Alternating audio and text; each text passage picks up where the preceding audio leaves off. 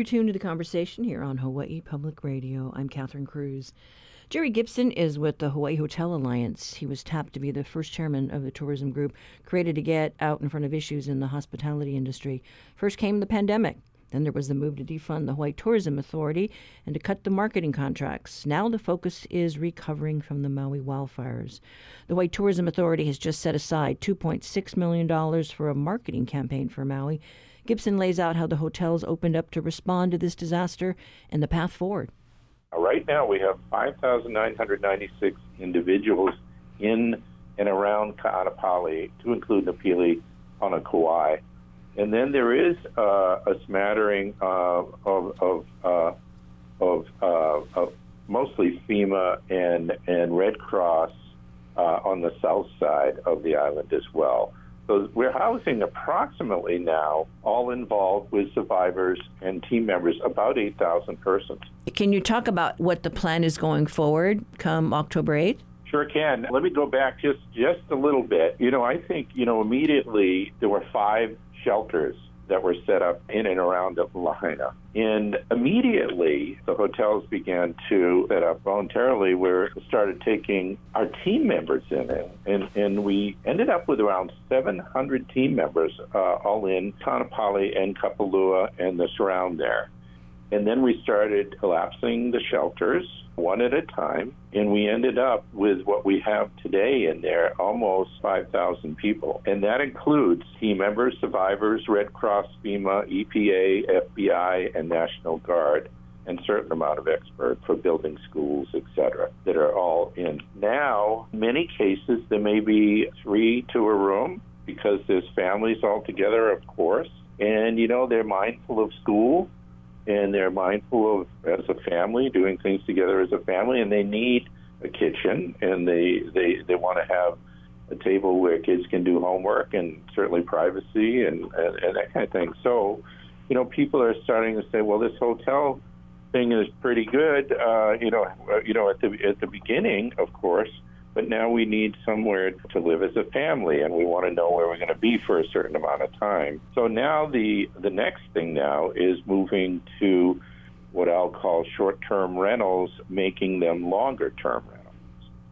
And we need approximately 2,000 of those total.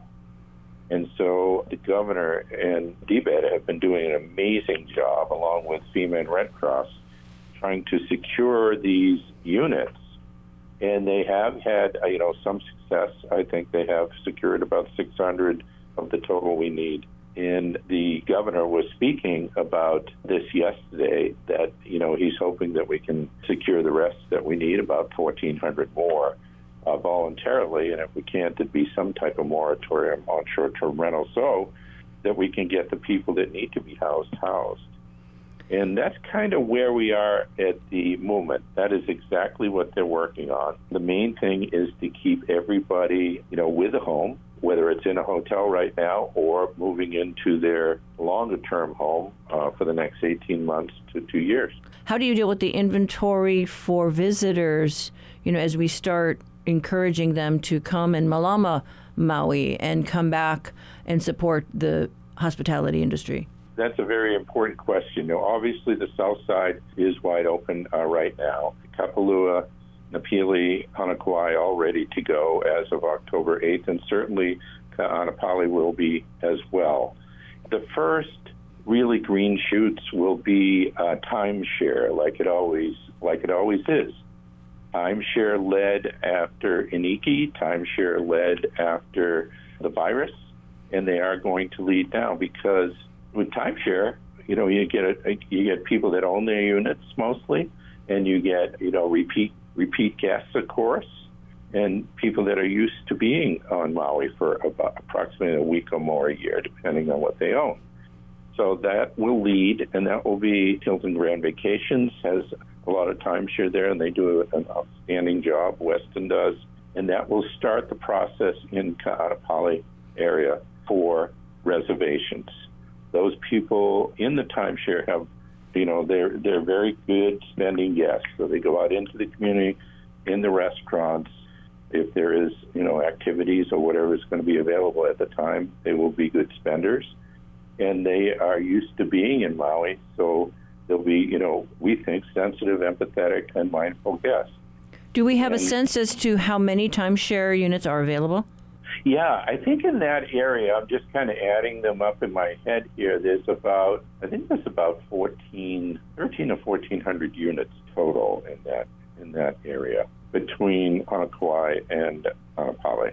So if we just look at timeshares as leading the way for recovery, you know, then as the FEMA federal crews start to leave, those rooms will get opened up? Yeah, in in the Kaanapali uh, area, people will start to to migrate into short-term rentals that are going to be their homes for 18 months or longer, and that will give them um, hopefully a sense of a more normal environment than uh, being a little, you know, crowded in hotel rooms with their family, et cetera. So I think, and they'll have, you know, they'll have TVs and they'll have parking and they'll have a, a kitchen, et cetera, which is what people are of course, after this long, want some sense of normalcy, so they'll have that going forward. And what can you share about the marketing plan? Um, HTA has come up with a $2.6 million uh, marketing plan, and HVCB is at this moment working on that and working through the nuances of, of reintroducing this is specifically for Maui, reintroducing Maui back to the world and telling them that come to Maui, be empathetic, be mindful. We'd love to have you come back. It's going to help the economics of the island. And there's many things that you know you can do here in the in the tourism areas that you can you can enjoy.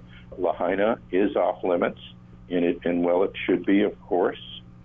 And please, you know, go go to wherever your hotel is on the south side or after October 8th on the on the west side. I think we all need to keep in mind, though, Catherine, that right now the reservation lines will be open for after October 8th, but it is extremely slow. And the good indicator where we're getting that is not only the reservations coming in right now very slow, but what's happening on the south side of the island. The occupancies are very, very low. And as you know, that's been, you know, wide open for a period of time now. I don't think that there's going to be a huge influx of tourists coming in. I think it will be very, very slow beginning. And by May, June next year, it will start to ramp up a little bit because of the summer. And hopefully it will begin to get better. But I think 2024 is going to be not a robust year, obviously, in Maui. And, you know, we've been hearing about the return of the uh, Japanese tourists. Some are back. I have I've seen you know m- more people uh, out in Waikiki and uh, out in places uh, across Oahu here. The Japanese visitor basically goes to Oahu and, and the Big Island in very little to Maui. It's about 1.4 percent. Really interesting. Of, of Maui's total, yeah. They don't really go to Maui, but it will be interesting to see how many do as time progresses a little bit. You are correct that in Waikiki right now, there's been a, a, a nice little pickup in the center, more in the center of Waikiki mm-hmm. over the last uh, month. It's, it's been interesting to watch. So it would be a, a, wonderful green shoot if that's you know that travel started to come through the uh, the islands again. But they're not usually a Maui traveler. Yeah. Uh, and then is yeah. there special marketing geared to the timeshare folks? The timeshare folks, most of the people that will be coming will be those going to see if they want to buy timeshare. And there's a lot of owned timeshare there already. They also do when they have units that are not sold and they sell the unit 51 or 52 weeks out of the year with timeshare, they can rent those out they're very popular rentals because they have a living room. They have, a, you know, they obviously have a kitchen. They have a full kitchen, uh, most of them, and very nice accommodation, bedrooms, etc. So when they're not sold, which is the case, and you know, with the different companies, they can put them up for market, and so they'll rent them like they do a hotel. That was Jerry Gibson, who is with the Hawaii Hotel Alliance, talking about how he expects the reopening of Maui to be gradual But he worries if enough visitors don't return, we could have a double whammy of an economic crisis if families begin leaving the island. Gibson believes it is the timeshare segment that will lead our recovery on the Valley Isle.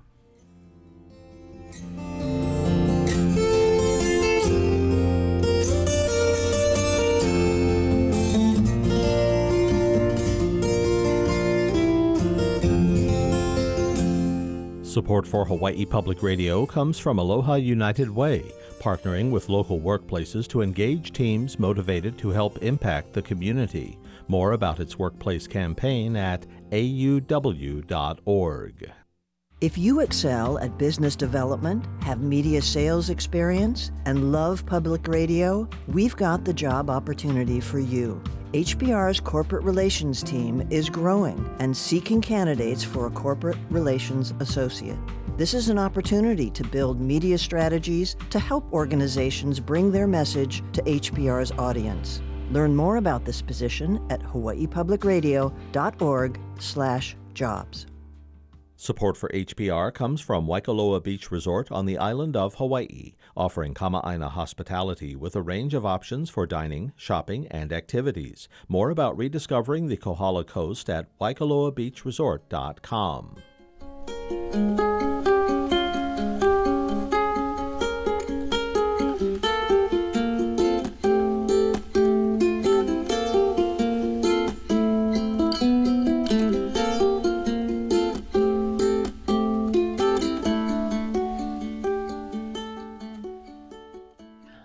reality check today with Honolulu Civil Beat focuses on the safe return of residents to their homes and businesses. Reporter Paula Dobbyn joins us today. Good morning. Good morning, Catherine. Yes, you know, we've been hearing a lot about how these zones are opening up, but there is a lot of worry about the toxic stuff that's on the ground, the ash that could be disturbed.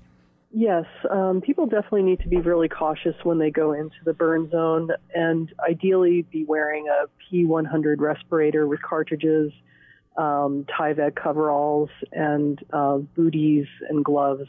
The ash does contain a lot of toxins that can make people really sick, maybe not immediately, but years down the line. So it's just really important to be as cautious as possible.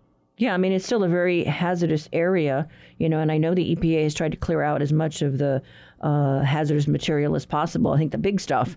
But yeah, I think it's the fine particles, uh, you know, what's in the air that uh, could be a real hazard.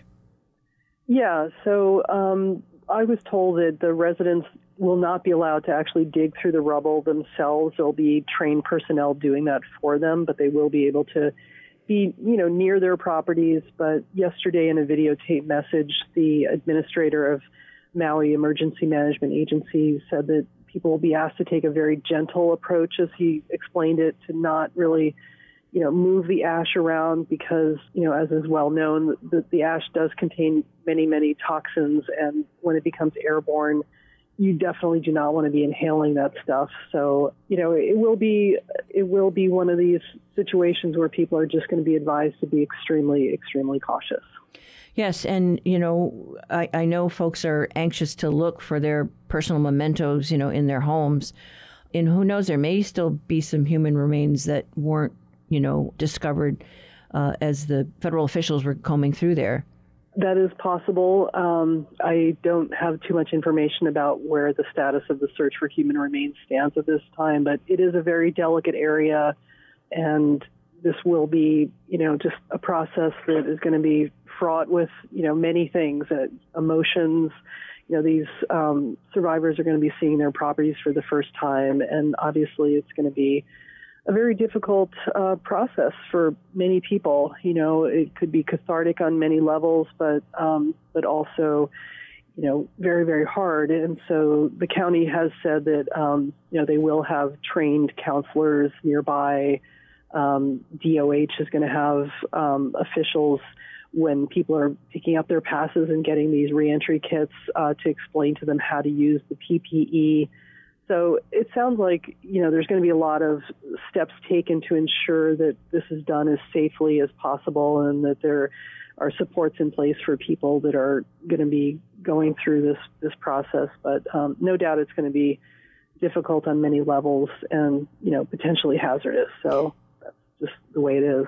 Yeah, and you know the county folks. I mean, they're really those workers are really the boots on the ground, and they're really trying to manage this kind of hotspot area. They don't want just looky loos coming through here because it is still hazardous.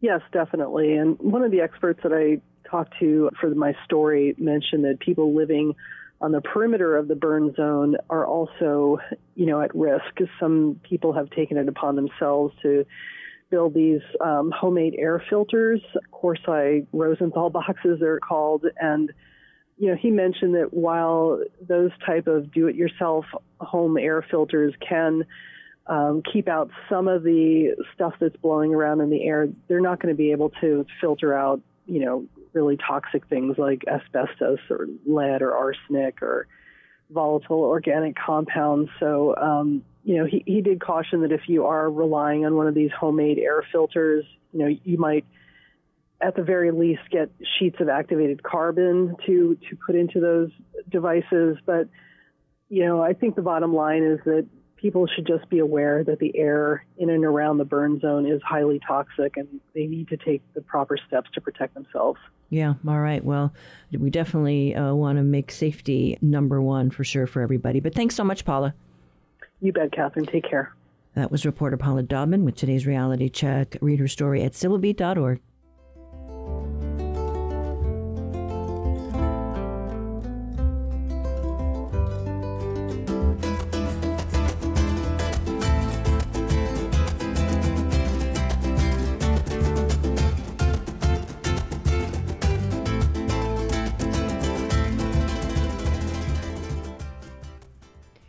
Out of the Maui wildfires, there's been increasing attention given to how non native species affect the local environment. There have been hard talks about how the true impact of wild grasses, irrigation, and housing work in the larger ecosystem. Today, we spotlight a new program recently launched by the Department of Land and Natural Resources. Uh, Chanel Yi and Dustin Palos are two of the four inaugural researchers.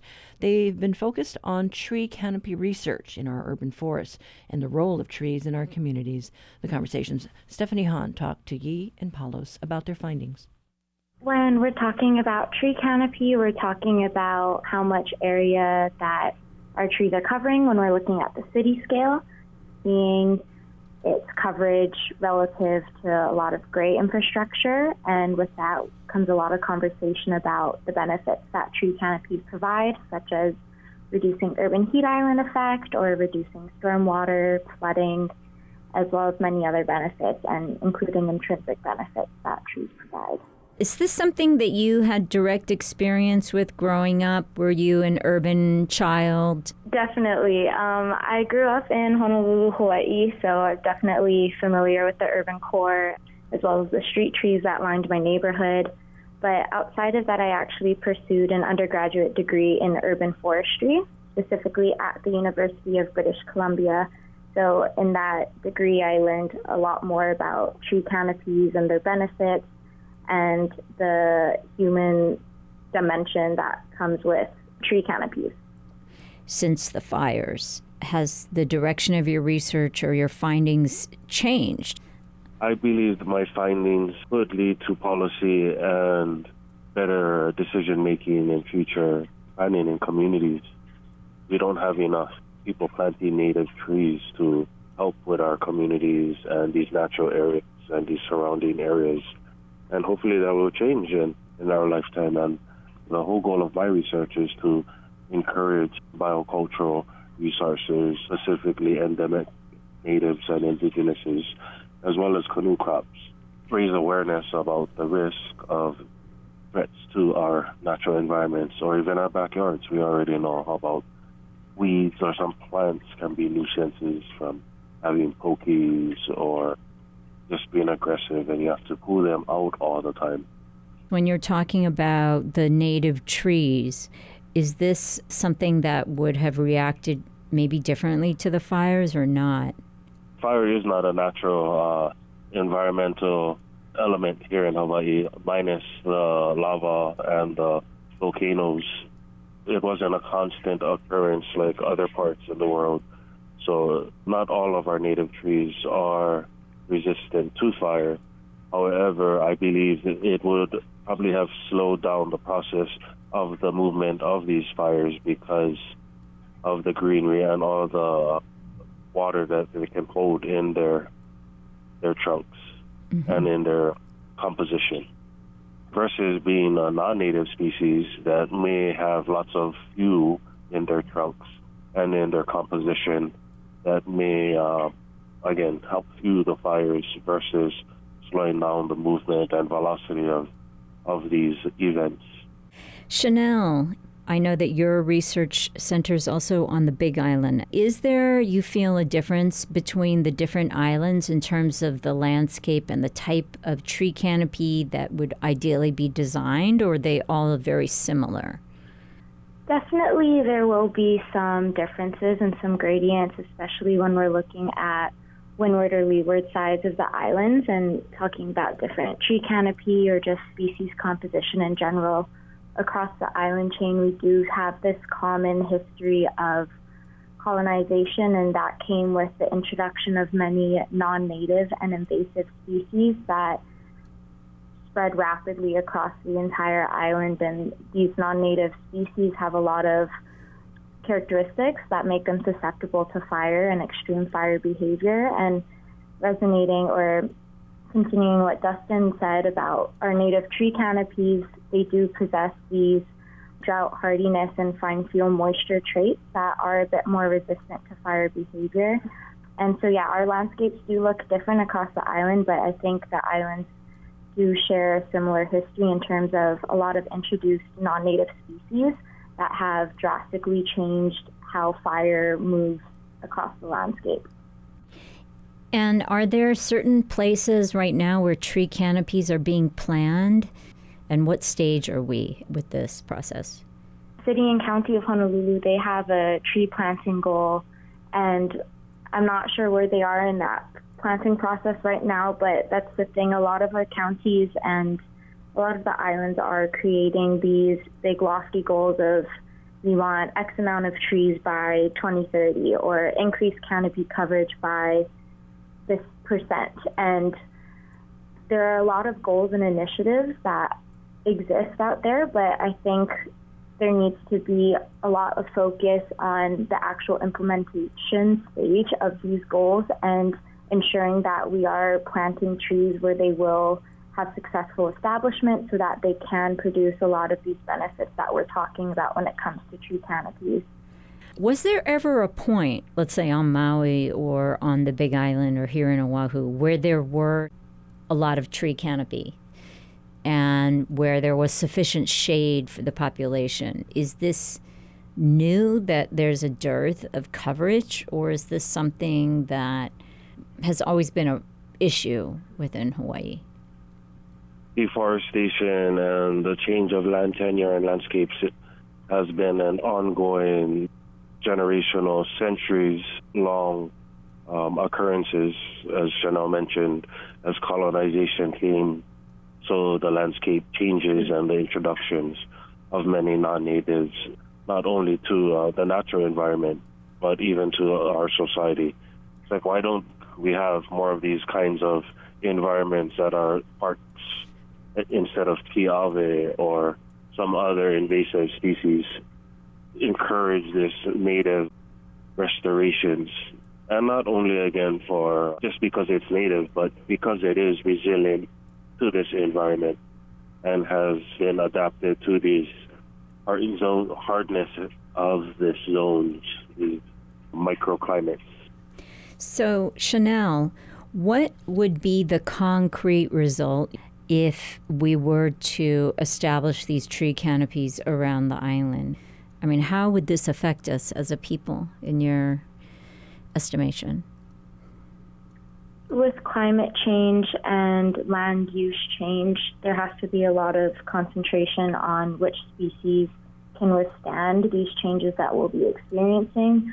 Um, particularly the leeward sides of our islands will be experiencing a lot more drought, extreme drought, and these warmer temperatures. So having species that can withstand those extremes, but also I think native species restoration is a huge project and a huge initiative that is worth continuing because, as Dustin said, these native species have the traits to withstand these climatic shifts, but I think a lot of continued work needs to be given to species composition. But something that I will say is our urban expansion plans, particularly that um, Hawaii County has, are in areas where tree canopy is low to none and rather surrounded by a lot of non native invasive grasses that are fire adapted. And so when we're thinking about increasing tree canopy and native species restoration, it's worth noting that these urban areas are devoid almost of such canopies. And there's a role that these tree canopies play when it comes to fire risk mitigation. And that's something that expansion goals need to be considerate of especially where we do have majority of the population you know in our urban centers and where it is kind of dominated by gray infrastructure. Having more initiatives to increase that green cover definitely will see a change in attitudes and a change in relationship with the land. Dustin, do you have any suggestions? Let's just say you're a person and you care about a tree canopy. What's an action that one person or a neighborhood or maybe just one school might take in this direction? Or just a regular person go out and plant a tree, even though um, like a mango tree or some kind of tree for the next generation, because some mangoes might not give out a fruit in our generation, like many other trees. So that fruit might come in the next generation. That's interesting. Someone had told me there's a Talmudic Jewish saying that what a person's supposed to do is to one, plant a tree, two, have a child, and three, write a book for the next generation. Oh. You know, what you're saying and the story you're telling I feel is a is a larger global answer and philosophy that's behind a lot of this thought of the tree canopy. I think when it comes to quote unquote managing our landscapes, I think given Hawaii's very colonial history, a lot of the work has to come from a place of fostering the relationship to the land. And when we're talking about repairing relationships, I think the first relationship is the relationship of people to their land. And that's something that I think gets overlooked. And so it's creating space for that. And I really acknowledge Dustin's work of kind of having that connection, you know, going back to the land and getting back into this relationship of reciprocity and creating initiatives or whatever that looks like of allowing quote unquote allowing people to their own land, you know, and managing it the way that they seem best to fit the needs of the community.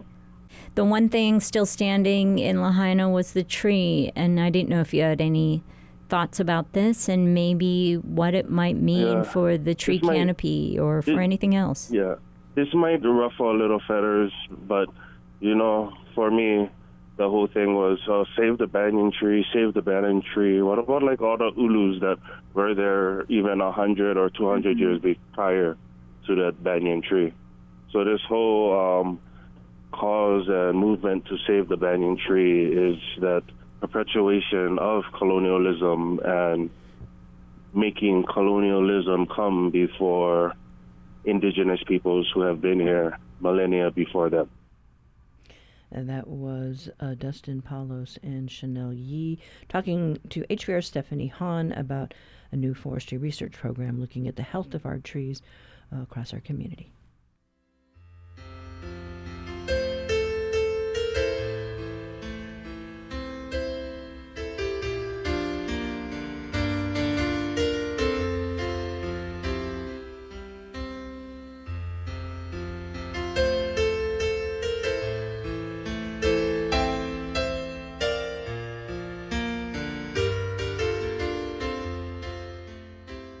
Support for the conversation comes from the HPR Local Talk Show Fund, which helps Hawaii Public Radio sustain and grow its locally produced talk shows. Mahalo to contributor Honolulu Waldorf School.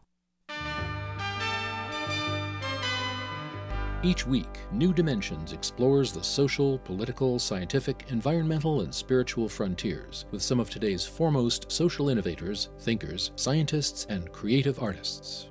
Hello, I'm Margaret Renkl, author of The Comfort of Crows. Next time on New Dimensions, I'll be talking about the natural world that exists in our own backyards. Sunday morning at 11. Support for HPR comes from Outrigger Resorts and Hotels committed to guest and employee safety while also featuring the Malama Hawaii experience, offering hands-on cultural learning in Malama Ka'aina, caring for the land. Outrigger.com.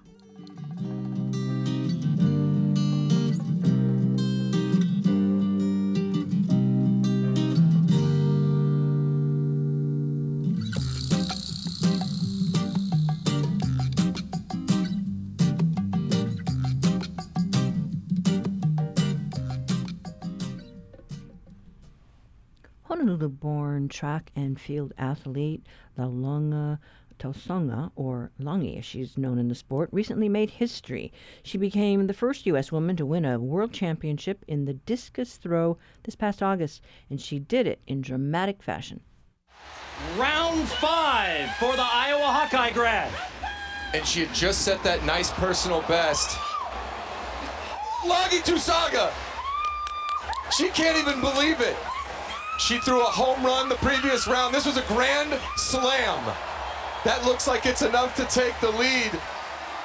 She'd made it to the World Championships twice before, fouled all three throws. Back in Doha, finished 12th last year in Oregon, needed a sixth and final throw in Oregon just to get the qualifying standard to be in Hungary. And in the fifth round, shocks the world's best and becomes the first American ever to be the world champion in the women's discus. That's terrific. Tausaga was born on Oahu but moved to California when she was seven. The Conversation's Russell Subiono uh, got the chance to talk to Tausaga about her historic victory. What was that feeling like when you realized that you were at the top and that you had the potential to win the gold? What was that feeling like? I guess the feeling was almost like finally taking a deep breath after being underwater for so long. I didn't have the best season coming in and I you know, you hear people saying, "No, you can be one of the best." But when you're you're not yet, it's kind of just like smoke and mirrors. You're like, "Yeah, whatever. Okay." My coach was like, "You know, you have the potential to be one of the best in the world." And I was like, mm, "Yeah, okay." Like I haven't been consistent, things aren't happening well. So like when that throw left my hand, it was literally a moment where I was like, that was it that's the one. And like i i didn't realize at the time that i had passed anybody yet. I just knew that i was like you hit it and you did exactly yeah. what you needed to do. And i was just so shocked in the ring. I was like oh my goodness. I was like that was definitely a personal best. After the rounds when everybody went and i was the last girl standing and i was still in that first place moment i just again it was just like a breath. I was just like oh my goodness. Like you you did that. You went above and beyond what you even thought you could do. And so I, it was so many emotions like i couldn't help but like just start crying before i even stepped into the ring to take my last throw. One thing i always wonder is once an athlete breaks through into that moment where they're a champion or they've done something they've accomplished something that they've never accomplished before what does that do for you psychologically? Like when you go into your next meet do you feel like you belong? Are you more confident? It's kind of like a double-edged sword right? So you're like I am now one of the best, but then you're also like, oh my goodness, everybody's looking at me. I had one of my first practices after landing down in China, and my coach was like, Are you okay? And I was like, I think I'm having a panic attack. And he was like, Just breathe. And I was like, mm-hmm. I never felt that before. I was like, the weight of of coming off such a performance and then you know people are asking me like are you going to do this again at the diamond league are you going to do this and i was just like i don't know i can't tell you like this is that's the beauty of the sport it's who is good on that day mentally and physically. And I was like, now there's more pressure on that. But at the same time, while I was in there, I had to give myself the grace period of understanding that you are the best, but the best also have bad days. Mm-hmm. So it's okay. It can go either way. And I, I do think that winning gave me the opportunity to look back at my career and be like, all of those terrible times was for this moment. You are the world. You're one of the world's best. But then it also gives me the understanding that like now how are we going to move forward with that what is the plan like we can't change things dramatically but we also can't stay the same so i i guess now it's better for me because I'm at a better mental state where it's just like whatever comes comes. We just got to make sure that we're ready. I was listening to what the commentators were saying as the last handful of throws were being done. The commentator said this It's so hard to throw far when you're trying to throw far. There's something in the way the women have to relax and hit the positions and be able to put it out there. Can you talk a little bit about what he meant about relaxing? It is true. You know, you have to relax because the harder you try to throw, the worse the throw. Because when you tighten up, when you you're like trying to just keep all the energy in into the last moment, the more likely you are to have errors. And so you want to give yourself the best chance because again, you know, there's medals on the line, but there's also, you know, money. Like it's it's a very hard sport to make money in if you're not in the top. So you have to kind of tell yourself, you're like, look, you have to calm down. Nerves are like gas. Like you want to make sure that you put the right one into your tank. So I could either have those nerves that are good for me to gear me up to relax, but also be like, it's go time, or I can be like, oh my gosh, I gotta go, I gotta go, I gotta go until I ultimately destroy myself in that competition. Yeah. One thing I always was curious about whenever I watch track and field, every time there's a, a hammer throw or a shot put or a discus, athletes are very vocal upon release, right?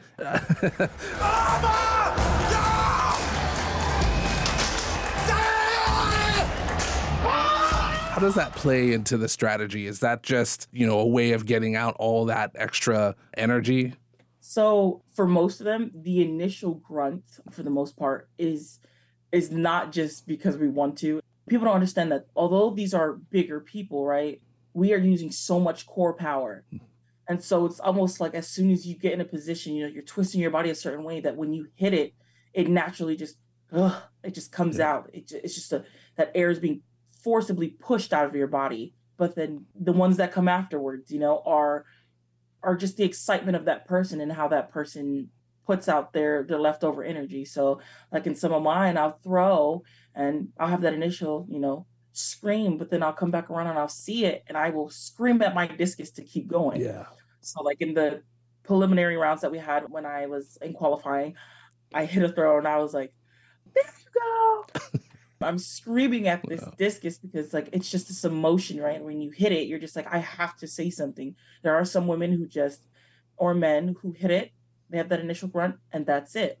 And there's some where it's like when it's good or when it's bad, they have to let out the rest of that energy that's from yeah. that throw. I know you were born here in Hawaii and you were raised in California. Do you still have a connection to Hawaii? Do you still come and visit? Do you still have family here? Yes, I do. My sister moved back there and she's a realtor out there. And then I also have a couple cousins who are there and I, I come out periodically to come and see family. It's weird because it's home, but it's not. And um, the only way I can describe it is I was in school for two years before I left at Pearl Harbor Elementary. Mm-hmm. I think one of the things where I realized that I wasn't going back home and I cried to my mom about it was that every morning she would go to the 7 Eleven right next to the school and she would get me two musubis and she'd be like, Laulauga, do not eat both of them before breakfast. Keep them in your bag and wait until after school. So when you're after school, you can eat it because she was a school nurse. And so she's like, just mm-hmm. wait and eat it then. And I would always eat them right when I got out the car.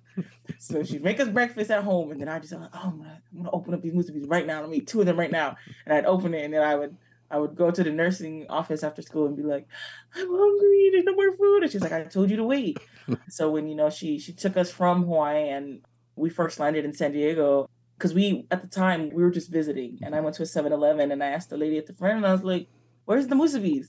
and she was the what? I was like, Oh, did she not hear me? The musubis. And you know, I'm seven years old, I'm starting to get mad. I'm like, Where's the musubis? Like, I need these right now. And then my mom comes up, she's like, I am so sorry. And she looks at me, she was like, They don't have musubis here. And I was like, We need to go home immediately. I was like, We need we need to go home right now. And she was like, No, like we just gotta stay here for a little bit. Like we'll, we'll go home soon she lied because we stayed here. Um, and so every time I see a 7-Eleven when I when I go back to Hawaii, I'm just like, man, I just think of seven year old me being so mad about not having musubis. But it was just such a big part because everyone has that moment where like you get to go to the store and pick something out with your right. with your with your mom or an auntie or an uncle.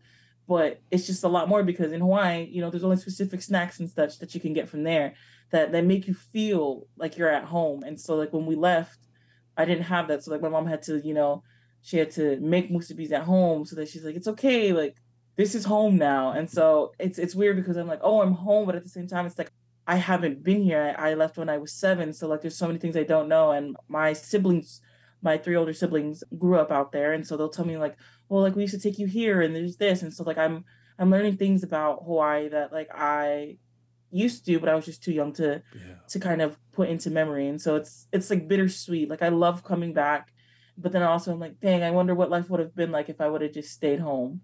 But I, I, I love coming back to the island. What did it mean to you to be a Polynesian woman and the first American woman to win a world championship in the discus? It's indescribable because we do see women shot putters. You know, there was Valerie Adams for the shot from New Zealand. And I was like, okay, you know, we have some heavy hitters out there, but I hadn't seen a discus thrower except for someone like I believe before I was born. And so you kind of walk through life and you're just like, all right, there's not a lot of us out here. I'd seen some of us in college and I was like, all right, you know, but I think with Polynesian communities, we're so set on certain sports. You know, the boys go play football, rugby, and the girls do volleyball. And I realized as I was going through school and through professional, when, when a lot of us would just go back home to get jobs, I was like, there is so much untapped talent because we're so focused on certain sports. And so, you know, when I won, I was like, okay, this is amazing because this shows that like we're out here. We have the ability to do great things. And I, I hope that inspires a lot of us because there's no way that we shouldn't be out here. There's no way that we shouldn't be able to dominate other sports and I was so glad when I got to see messages from some of the the younger Polynesian girls that I coached here in California. And I was just like, I hope this inspires so many more like them because this is a, a field that is lacking of Polynesian representation. And I hope that by me showing up and and doing it, it gets more of them out there. Like, look, we can actually do something that's not just in these regular sports that we're used to. Laulauga, thanks so much for your time this morning. Yes, thank you so much for having me. That was professional track and field athlete Laulauga Tausaga, the first U.S. woman to win a world championship in the discus. She was talking with HPR's Russell Subiono.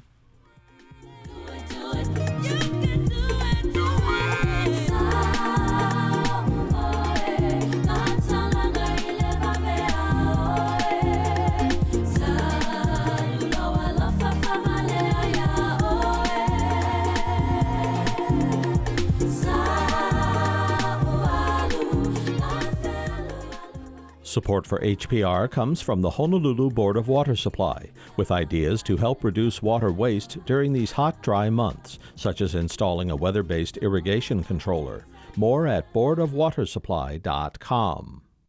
On a day trip, you can see what's upriver from New Orleans. The remnants of indigenous architecture, you see what's left of plantations, and you see what replaced them. Get updated on the social and political scene in Germany we're not just gloomy Nazis, we're not concentration uh, camps only. And hear how people are getting back to traveling again. Join us for the next Travel with Rick Steves. Beginning Sunday at noon. Support for the conversation comes from the HPR Local Talk Show Fund, which helps Hawaii Public Radio sustain and grow its locally produced talk shows. Mahalo to contributor Ulupono Initiative. Thank you.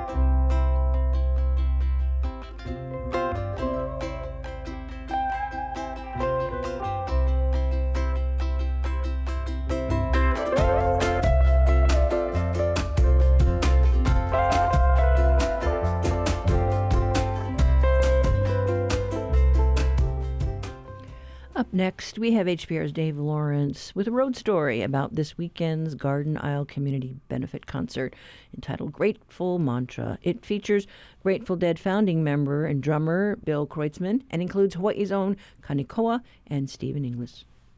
Coming up this weekend, Friday and Saturday night at uh, the Porter Pavilion in Kilauea on the Garden Isle. It is Grateful Mantra, a pair of local community benefits. Bill Kreutzmann, one of the two drummers from the Grateful Dead, lives on Kauai, has for a number of years. He's gathered some musicians, including Stephen Inglis from the Honolulu area, He's going to be part of this. Proceeds from the show are going towards someone in the community's needs over there. hasn't really been fleshed out real well, but it is a benefit, and we're excited to welcome uh, Bill Kreutzmann back from the Grateful Dead. He should be on the line right now. Billy. Dave Lawrence. What's up, cuz? How you been? I've been good. Nice. Where are you? We're right here in Honolulu. I'm assuming you're over there on the Garden Island. I am. I definitely am. Nice. Well, great. Thanks for inviting me. You're very For welcome. a great cause.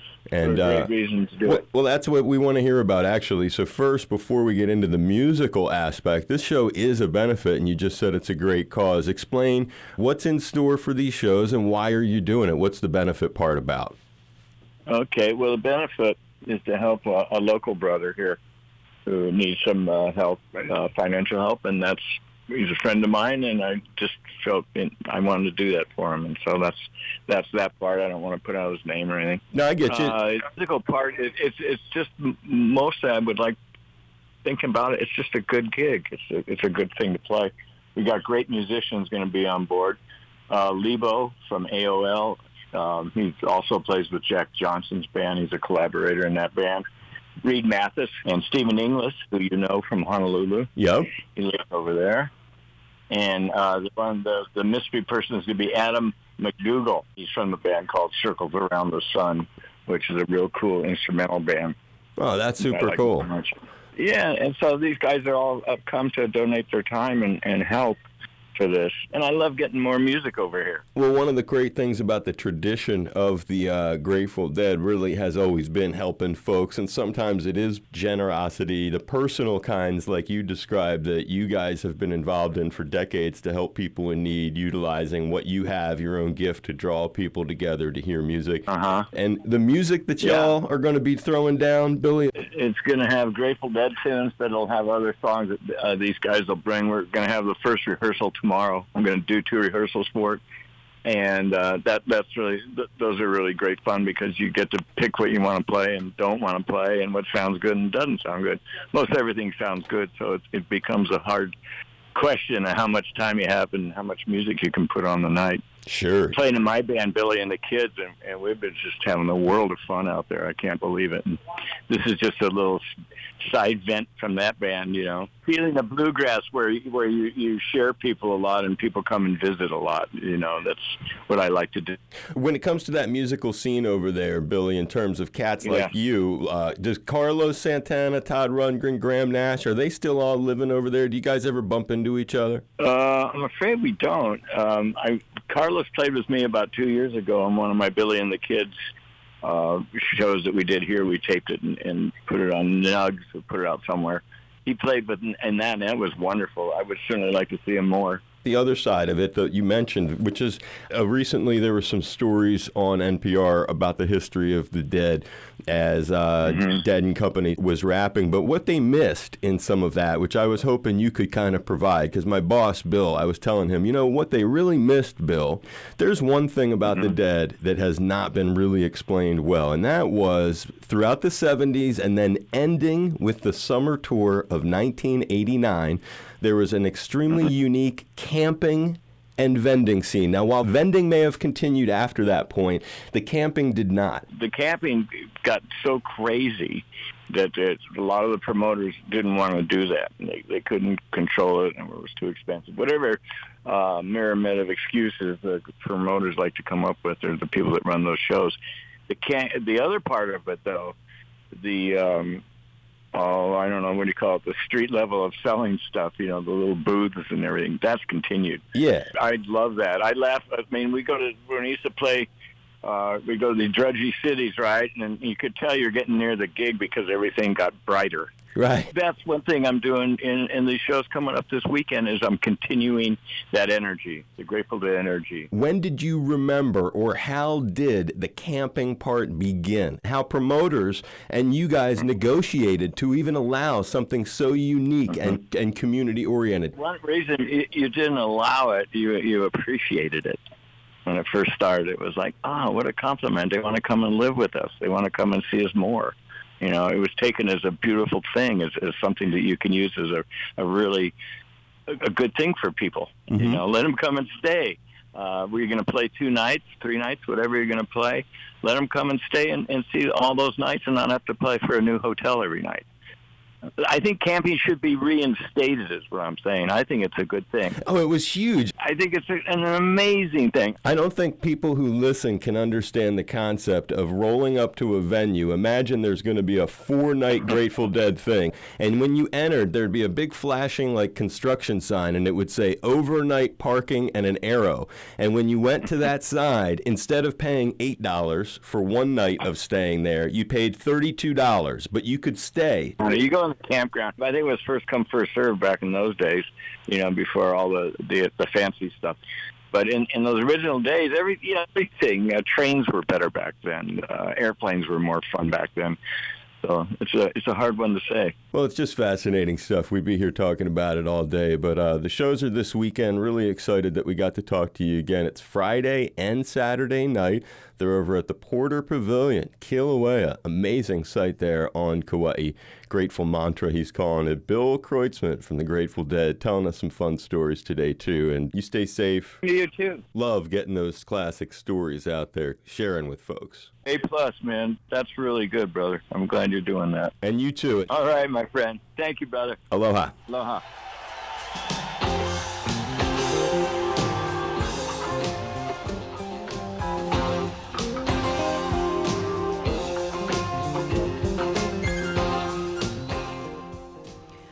Was HPR's Dave Lawrence giving us a road story about a benefit concert tonight and tomorrow at the Porter Pavilion in Kilauea on Kauai. The concert features Bill Kreutzmann, who will be joined by many others, including Steve Inglis and the band Kanikoa.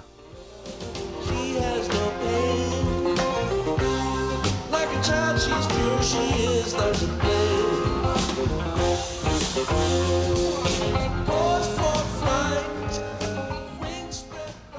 Well, that does it for this Aloha Friday. Next week, we plan to sit down with Ernie Lau, the Honolulu Board of Water Supply's chief engineer, as the defueling of Red Hill is just a couple of weeks away. What are your thoughts as we enter this historic phase and the shutdown of the military facility? Color Talk Backline 808 792 8217. Write to us at talkback at hawaiipublicradio.org. Our show is archived on the HPR website, also available as a podcast. Our program is produced by Russell Subiono, Lillian Song, and Stephanie Hahn. The Backyard Quiz theme written for us by John DeMello. Theme music courtesy of Gypsy 808. I'm Catherine Cruz. Join us on Monday. Pick up the conversation.